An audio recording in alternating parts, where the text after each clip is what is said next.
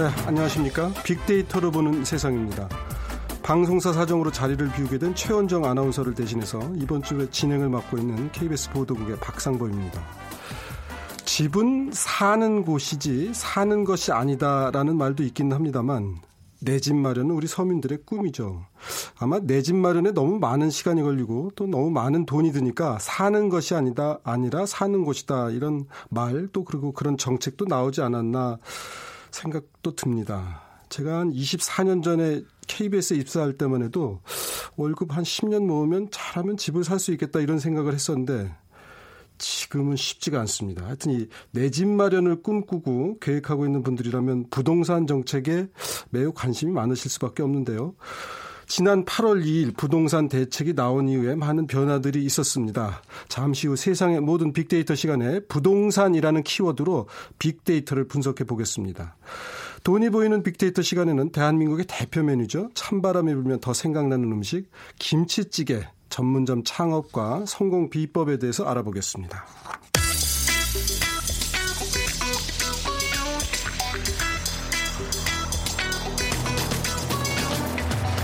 오늘 여러분이 궁금한 모든 이슈를 알아보는 세상의 모든 빅데이터. 다음 소프트 최재원 이사가 분석해드립니다. 네, 다음 소프트 최재원 이사 나와 있습니다. 안녕하십니까? 네, 안녕하세요. 8 8월 2일 날이라 그래서 8이에요? 네네. 8이가 아니고 날아다니는 8이가 아니고 8이 부동산 대책이 나온 지 이제 한 달이 조금 넘었습니다. 네. 아파트가 폭등의 진원지였던 재건축 시장은 좀 진정세다 뭐 이런. 분석들도 있던데 어떻게 지금 나오고 있습니까? 네, 지금 뭐 문재인 정부의 역대급 고강도 규제였죠. 이 8이 부동산 대책 나온 지 지금 한 달 만에 데이터 상에서 보여지는 이 분위기는 이 과열 양상을 보이던 지역 주택 시장이 어, 진정되었다. 라고 일단 해석은 되고 있습니다. 네. 그러니까 지난 4일 한 부동산 전문 매체에 따라도 서울 아파트 매매 가격 주간 상승률은 파리 대책이 나온 이후부터 지난주까지 5주 연속 둔화세를 보여주고 있다고 발표했고요. 그러니까 대책이 나온 직후인 지난달 4일 기준으로 주간 상승률은 0.3%를 기록하면서 직전 주인 7월 28일 기준 주간 상승률 0.51%보다 낮아졌고요. 이후 주간 상승률이 계속 0.13, 0.3, 0.03, 0.02% 등을 기록하면서 오름세가 잦아들고 있다라는 걸 확인할 수 있었습니다. 어, 특히 서울시내 일반 아파트 가격이 0.31% 오른 반면에 말씀하신 재건축 아파트 가격은 0.54% 하락을 하면서 이 재건축 아파트 가격 약세가 가장 두드러졌게 나타났고요.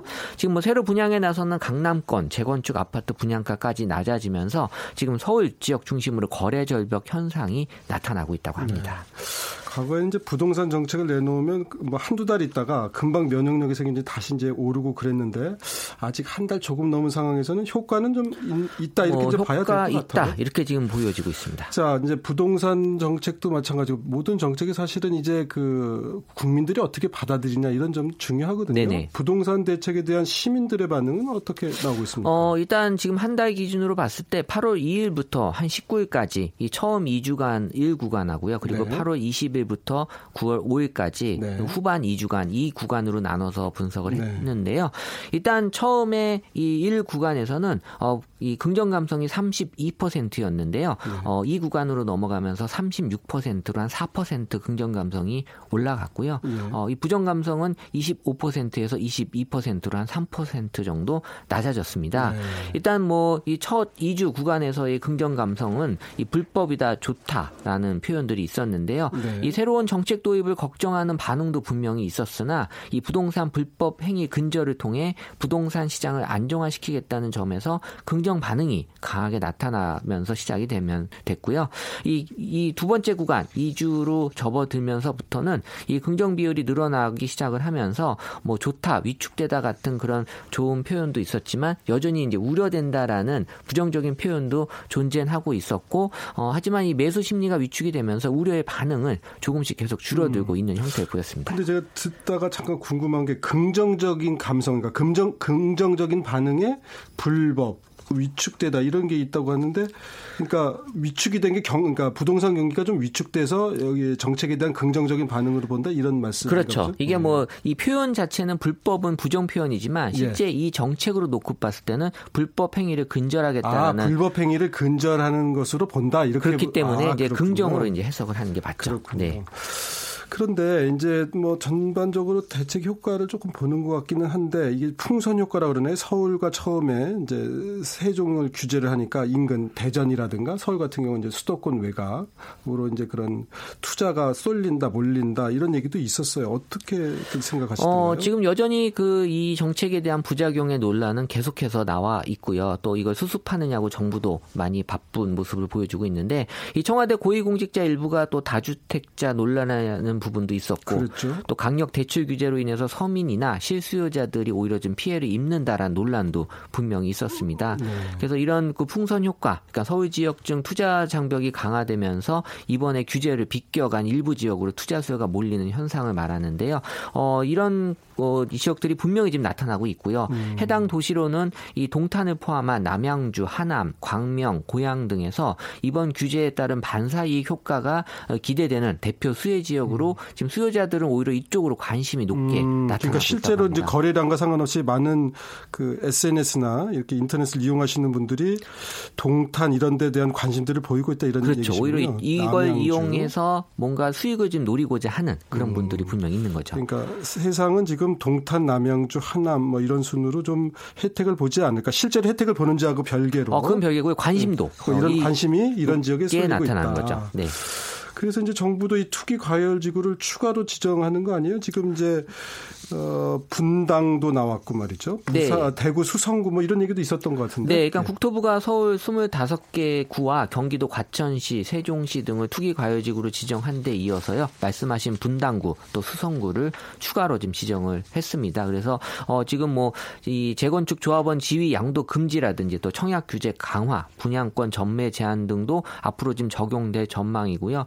어 지금 뭐 국토부가 이들 지역의 그 주택 매매 가격, 분양권 거래 동향, 청약 상황 등을 항상 그 상시 모니터링 지금 하고 있다고 하고요. 그러면서 시장 과열 우려가 크다고 판단되는 지역에는 또 추가로 투기 과열 지구로 지정할 예정이라고 합니다. 그래서 앞으로도 음. 좀 예. 늘어날 전망이긴 해요. 분양권 상한제 뭐 이런 얘기들도 이제 앞으로 이제 그런 검색어도 좀 더 올라올 수도 있겠군요. 정부 정책에 따라서 이제 반응이 어떻게 되는지 좀 봐야겠는데. 네.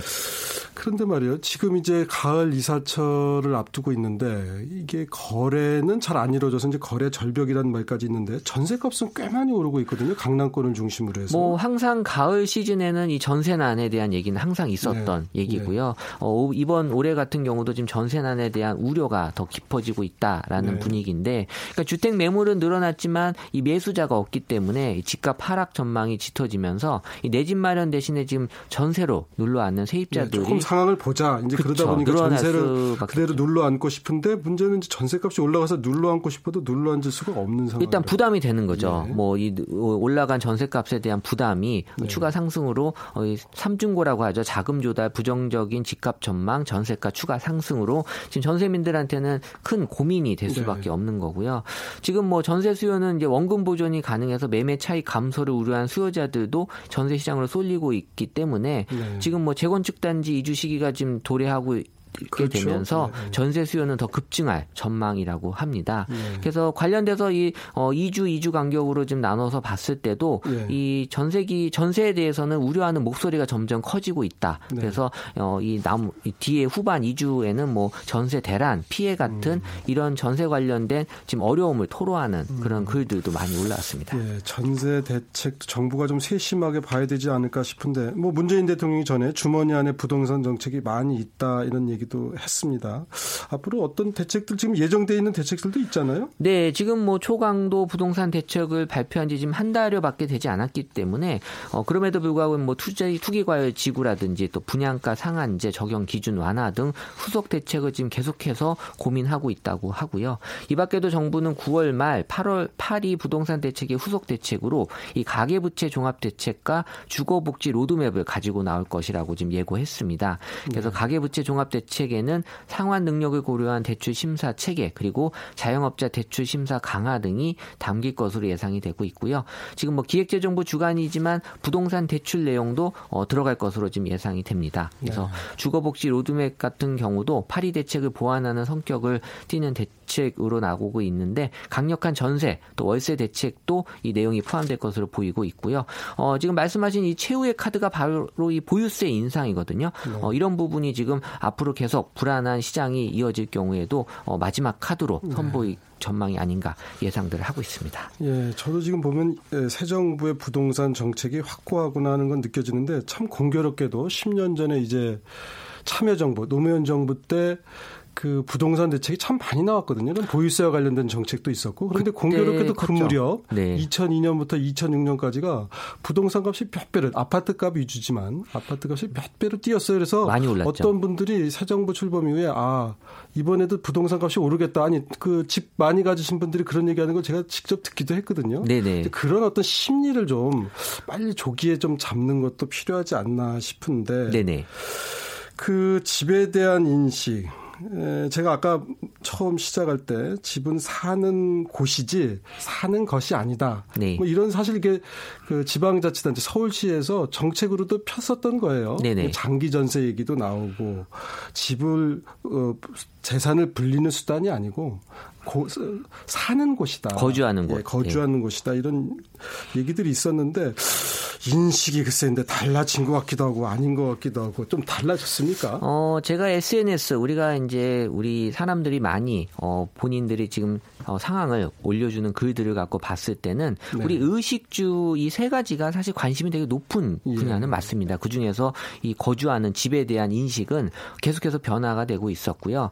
어, 제가 최근 3개월간의 그 생활과 가전 부분 매출을 좀 분석을 해봤더니 네. 이 집에서 휴식과 여가를 즐기는 어, 보통 신조어로 스테이케이션족이라고 하는데요. 예. 어, 이분들이 이제 프리미엄 가전 예. 조금 어, 가전을 저가를 사는 게 아니라 네. 조금 네. 이제 가격을 주더라도 왜냐하면 그렇죠. 내가 집에 있는 시간이 많다면 네. 집에서 쓰는 물건에 대해서 더 많은 관심과 어, 이 어떻게 보면 좋은 물건을 사고 싶어 그렇죠. 하거든요. 예. 그러니까 지금 뭐 홀로 계시는 거주하시는 분도 많이 있다 보니까 이 주말이 주말이나 휴가를 집안에서 보내는 사람도 늘어나고 또 바쁜 일상으로 인해서 이 정신적, 육체적으로 힘들어하는 사람들이 그냥 집 밖에서 힘들게 보내는 것보다는 그냥 네. 집에서 시간을 보내는 이런 선호하는 경향들이 높아지면서 이 여가의 삶의 질을 추구하는 트렌드가 이 집에서 변화하는 네. 풍경으로 바뀌고 있는 것으로 보여지고 있어요. 네. 그래서 예전에는 가전 소비가 좀 가성비에 중심을 두고 있었다면 이제는 뭐 집에 있는 시간이 많기 때문에 이 기능과 네. 막 브랜드 쪽에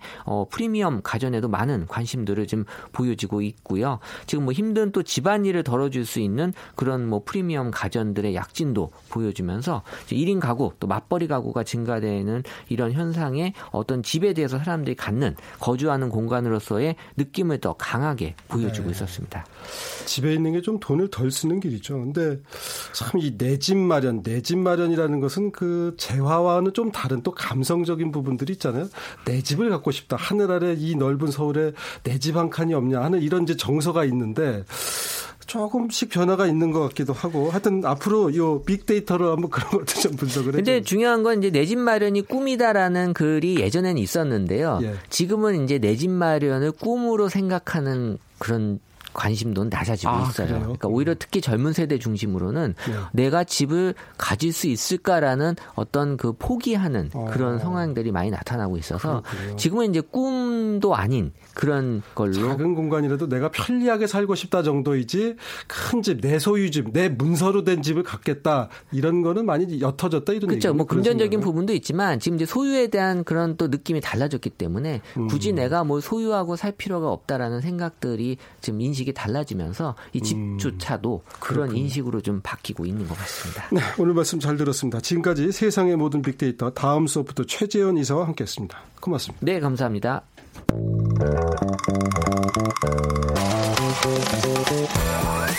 돈이 보이는 빅데이터 창업이야 이홍구 대표와 함께합니다.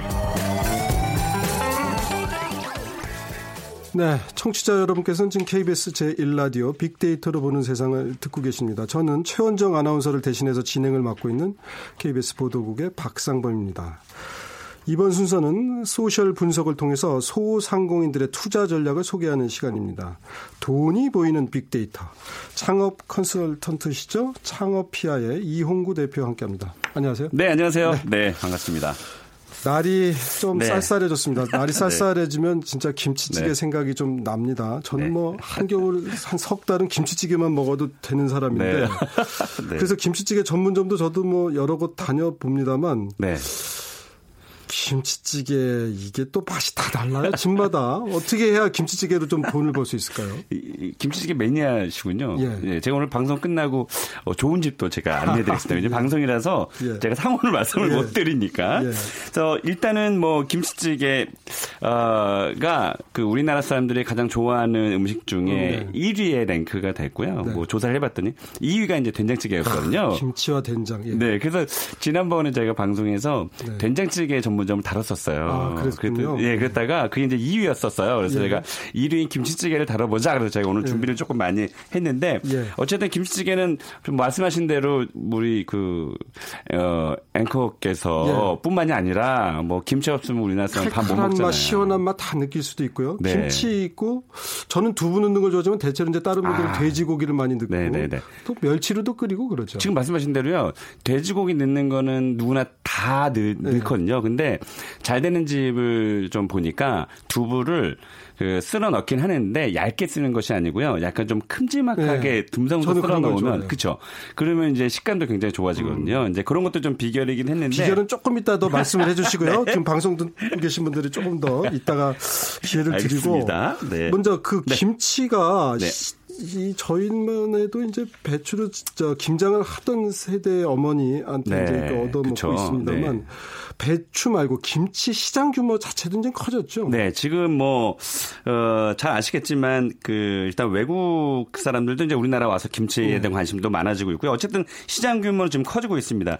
그 지난해죠. 국내 포장 김치 시장 규모만 봐도 1689억 아, 원인데 이게 네. 그 매년 성장세를 유지를 하고 있고요. 그리고 그 그래도 아직은 그 말씀하신 대로 저도 어머니가 이제 그 해주시던 네, 세대인데 네.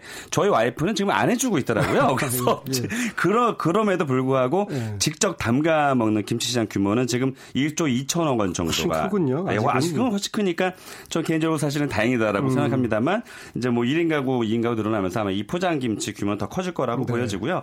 이 포장 김치 시장은 이제 2025년까지 한 5천억 원 가까이로 이제 어, 성장할 것으로 보여집니다. 그러니까 뭐 두 배 이상 커진다라고 보여 보, 보여지고요. 그런데 요즘에 이제 김치찌개 전 가지고 제가 오늘 말씀드리겠지만 요즘 김치가 말 그대로 이제 금치이죠. 네. 그래서 음, 농수산물 유통공사에 따르면 사 그러니까 그 지금 현재 네. 어, 어제 그저께죠. 배추 한 포기 가격이 소매 가격이 7,125원인데 이게 한 달 전보다 벌써 1,000원 이상 어, 올랐고 어, 네.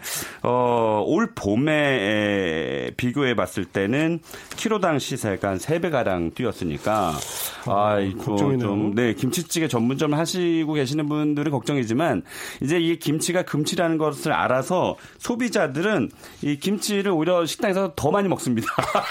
하긴 집에서 일본은 그거 따로 돈을 받는데 우리는 맞아요. 아직은 그냥 주잖아요. 저도 그래서 일본 갔을 때 김치를 네. 달라냈다가 네. 나중에 계산하는데 저도 깜짝 놀랐거든요. 저는 보통 한 접시는 보통 추가를 합니다. 자 그런데 저만 좋아하는 게 아니고 이제 외국인들도 네. 김치 그러면 대한민국의 상징으로 생각하는 맞습니다. 미국인들은 특히 그렇게 느낀다고도 네. 하는데 어떻습니까? 그래서 한국관광공사가 이제 지난해 영어권, 뭐 중국어, 독일어권 이 8개 언어권 외국인들에게 아, 외국인들을 대상으로 이 해외 주요 검색 엔진 있잖아요. 네. 그것을 통해서 한국 관광에 대해서 검색한 키워드를 분석을 했습니다. 네. 봤더니 어, 특히 영어권에서는 음. 1등이 검색량 1등이 김치였고요. 예. 2위가 한국 드라마, 한국 드라마도 지금 대단한데 예. 3위가 서울. 어, 서울을 앞지는 키워드였고요. 어, 예. 네, 특히 또 독일권, 독일어, 예. 어, 독일어 쓴 권에서는 여기도 1위가 김치였고 2위가 서울. 또 스페인 어, 사람들도 이 김치를 좋아하네. 태권도에 이어서 김치의 네. 검색량이 어, 2위였으니까 어, 지금 김치에 대한 반응은 어, 한국을 방문하는 사람들한테는 굉장히 큰 음. 어, 이슈의 키워드다라고 볼 수 있을 그래요. 것 같습니다. 일본에서 뭐 만든 건 기무치다라고 네. 하는데 우리 네. 김치가 기무치하고 혼동되면 안 되겠죠. 맞습니다. 자, 네. 이제 본격적으로 김치찌개 전문점 어, 느 곳이 네. 있고 사실 김치찌개가요 누구나 끓일 수 있지만 아무나 잘 끓일 수는 없는 거 아니에요. 그게 그게 그게 아주 중요한 중요한 예. 말씀이죠. 네. 네 한번 소개를 해주시죠. 김치찌개 어, 전문점이 얼마나 되는지. 지금 그 대형 포털 사이트 두 곳에서 저희가 한번 검색을 한번 해봤습니다. 그랬 더니 한 곳에서 약 한 4천여 개 전문점이 나오고요. 한 곳에서 야. 한 6천여 개 나왔으니까 네. 이게 사실은 정 그러니까 김치를 전문적으로 한다라는 것에는 정확치는 않지만 네. 김치를 주로 다루는 곳이라고 보여지거든요. 그러니까 예. 그만큼 어 이게 많다고 보실 수도 있지만 네. 치킨이 뭐 한 4만 여 개 정도 되니까 치킨 네. 전문점은 그런 거에 네. 비해서 사실 적은데 지금 말씀하신 대로 사실은 이게 아무나 할 수 있어서 분식집에서도 지금 김치찌개를 네. 팔고 있는데 김치 하나만 정말 잘 만드는 곳이 있다면 아마 제가 봤을 때 장사에도 충분할 것 같고요. 네. 프랜차이즈 브랜드는 예. 불과 12개 정도밖에 안 되니까 틈새 시장만 잘 노리면 괜찮은 아이템이라고 볼 수 있습니다. 예. 김치찌개 하면 아까 제가 뭐 돼지고기, 멸치, 두부 뭐 이런 얘기를 했는데 우리 네. 소비자들은 어떤 것들을 주로 떠올리시나요? 네. 어, 소셜 분석을 통해서 한번 저희가 김치찌개 관련된 연관어를 봤는데요. 네. 1등이 역시 고기였습니다. 네. 네 돼지 김치찌개에 고기가 들어가야 한다고 보는군요. 맞습니다. 그것도 어 큼직큼직하게 들어가야지 네. 예, 좋아하죠. 그렇죠. 맞습니다. 그래서 네. 1위, 1위가 고기였고요. 역시 2위가 돼지, 3위가 돼지고기. 또 비슷한 얘기네. 네, 맞습니다. 그러니까 네. 이 고기가 1, 2, 3위를 랭크했으니까 네. 김치찌개의 핵심은 네. 돼지라고 볼 수 있는 네, 거죠. 네, 그리고 이제 그 김치찌개 맛있는 집을 찾으시는 분이 많았던 것 같아요. 4위에 식당이 올랐고 5위가 밥, 그리고 6위가 목살. 예. 아, 이런 순이었고요. 10위가 약수역 에 올라와서 제가 약수역을 약수역? 한번 네, 검색을 해봤더니 어, 예. 유독 어, 약수역에 김치찌개 맛집이 여러 개가 몰려 있었어요. 어, 네, 그래서 어 저도 어제 그 밤늦게 이제 약속 이제 예. 이게 김치 맛집을 예. 봤는데 예. 예. 가볼 만한 곳들이 여러 개가 어, 보였습니다. 야, 약수동국에 저도 많이 가는데 김치찌개 먹으러도 한번 가봐야 되겠요 그러니까요. 거기가 신당동 떡볶이도 되게 유명하지만 약수동에서는 조금 내려가야 돼요. 사실 신당동 떡볶이촌은 조금 내려가야 맞습니다. 되는데. 네. 야, 약수동에 제가 다른 일로만 갔군요. 자, 그러면 성공 네. 사례 어떤 집이 어떻게 해서 성공했는지 좀 가르쳐 주세요. 네, 한번 볼까요? 어, 저기 경기도 부천 쪽으로 가면 혹시 짜글이라고 들어보셨나요? 예, 예, 예. 네, 네. 그 국물이 이제 좀 자작하게 네, 있어서 그렇죠, 예, 그렇죠. 짜글이 김치찌개라고 하는데 어, 이곳은 특히 20, 30대 여성 고객이 많았어요. 예. 어, 제가 그래서 살펴봤더니 예. 그 김치찌개를 다 먹고 나서 네. 스파게티 면을 아. 되게 특이하죠. 스파게티 라면이나 이런 게 아니고 그걸 언제 5천 원을 받아요. 그러니까 아. 특이한 거죠. 그러니까 음. 우리가 왜 음, 이게 스파게티라니까 어떻게 양식과 한식 어떻게 그 맛이 어울릴까 이렇게 생각하시는데 예. 그게 아니라 거기다 이제 면을 넣고 예. 그러니까 우리가 라면 사리를 시키느냐 예. 뭐 예. 우동 사리를 그렇죠. 시키느냐 이제 요 차이인데 예. 이 사장님은 그 여심을 targeting을 제대로 한 것 같아요. 그래서 여성들을 네. 그래서 스파게티 면을 넣고 거기다가 뭐 김가루도 뿌리고 치즈도 뿌려서 어 이런 이 집이 이제 SNS에 많이 회자가 되면서 음. 굉장히 유명해졌고요. 어 그리고 또 한 곳은 어 성수동 쪽에 예. 예, 이 집은 어 정육 식당인데 예. 어 특히 그 돼지 그 지난번에 저희가 방송에서 돼지찌개를 잘하는 집의 공통점이 뭐였냐면 예. 그 소고기집인데 어, 어 이제 왜 그 자투리 왜 남는 그렇죠. 그런 부위들 있잖아요. 예. 그것을 버리기 아까우니까 또 네. 물론 이제 좋은 재료 쓰시겠지만 네. 그것을 이제 듬뿍 넣어서 점심에는 된장찌개로 이렇게 어. 회전을 시키는 거예요. 음. 그게 공통점이었는데 이 집도 그 어, 굉장히 유명한 프로그램에 나온 집인데 그 정식식당에서 이제 그 다듬고 남은 그런 이제 돼지고기 부위를 음. 듬뿍 넣는 집이에요. 그래서 어, 김치찌개 6천 원을 받고 어, 육회 비빔밥을 파는 게 특징이었거든요. 음. 그왜 청담동 쪽에 가면은 육회 비빔밥하고 선제장국을 주는, 주는 집이 있는데 예, 굉장히 잘 되잖아요. 예. 그래서 이 집은 김치찌개 6,000원, 육회 비빔밥 7,000원에서 단품으로 파는데 제가 나중에 가면 아이디어를 드리려고요. 음. 뭐냐면 김치 그 집처럼 제가 말씀 청담동처럼 김치찌개가 그 나오고 어, 대신에 많이 나오면 안 되겠죠. 나오고 음. 육회 비빔밥을 묶어서 한만 원 정도 팔면 아, 예. 우리가 웬만한 육회 비빔밥집 가면 은 만 원 다 넘거든요. 그렇죠. 예. 그렇게 해서 만 원으로 팔면 6천 원사 먹을 사람, 7천 원사 먹을 사람보다 훨씬 더 어, 우리가 객단가 라고 얘기하는데 예, 이제 예, 그런 예. 것이 올라가니까 훨씬 어, 좋죠. 짜장면 짬뽕도 같이 먹고 싶잖아요. 짬, 맞아요. 짬. 그럼 뭐 짬뽕 그렇게 그런 이것도 거- 먹고 저것도 먹고 맞습니다. 후식 같은 식으로. 맞습니다. 예, 알겠습니다. 예. 그리고 예. 또한 가지 그 광장동 쪽에 가시면은요, 어, 그 김치찌개랑 이 테이블 위에 그 불판이 두 개예요. 아마 불판이 두 개 있는지는 별로 못 보셨을 텐데 네. 한쪽에는 김치찌개를 끓이게 만들고 한쪽에는 제육볶음을 끓이게 만들어요. 네. 그래서 그 집이 어 그러니까 김치찌개도 먹고 제육볶음도 먹어야 되는 그렇게 이제 매출을 유도하는 음. 집이 있었는데 어 여기가 이제 그 굉장히 유명한 집이었고요. 또 저는 개인적으로 사실 꽁치 김치찌개를 좋아하거든요. 어, 저도 좋아해요. 혹시 꽁치 김치찌개 만들 줄 아십니까? 저는 그냥 끓여주는 대로만 먹습니다. 예. 예, 예, 꽁치 김치찌개를 좋아하시는 분 특히나 우리가 왜 슈퍼 가면은 꽁치 그 통조림을 예, 팔잖아요. 예. 거기에 이미 간이 다 되어 있거든요. 전 그렇죠. 집에서 예, 예. 가끔씩 하거든요. 예. 근데 그거에다가 사실 조미료를 넣지 않아도 음. 이 맛으로도 충분히 되거든요. 그래서 꽁치 김치찌개를 좋아하시는 분은 역삼역 쪽으로 가시면 이 네. 꽁치 김치찌개를 또 잘하는 집이 있습니다. 꽁치로도 다 차별화를 할 수 있다는 거고 또 네. 어떤 집이 있습니까? 아, 또 을지로 아마 이 여기 이 집은 굉장히 유명한 집인데요. 예. 어, 수십 년 된 집이에요. 예. 그 을지로의 방산시장이라고 아마. 아시겠지만 예. 거기 막 광장시장 옆 근처에 맞습니다. 있죠. 예, 예. 네, 그 바로 뒤 블럭이죠.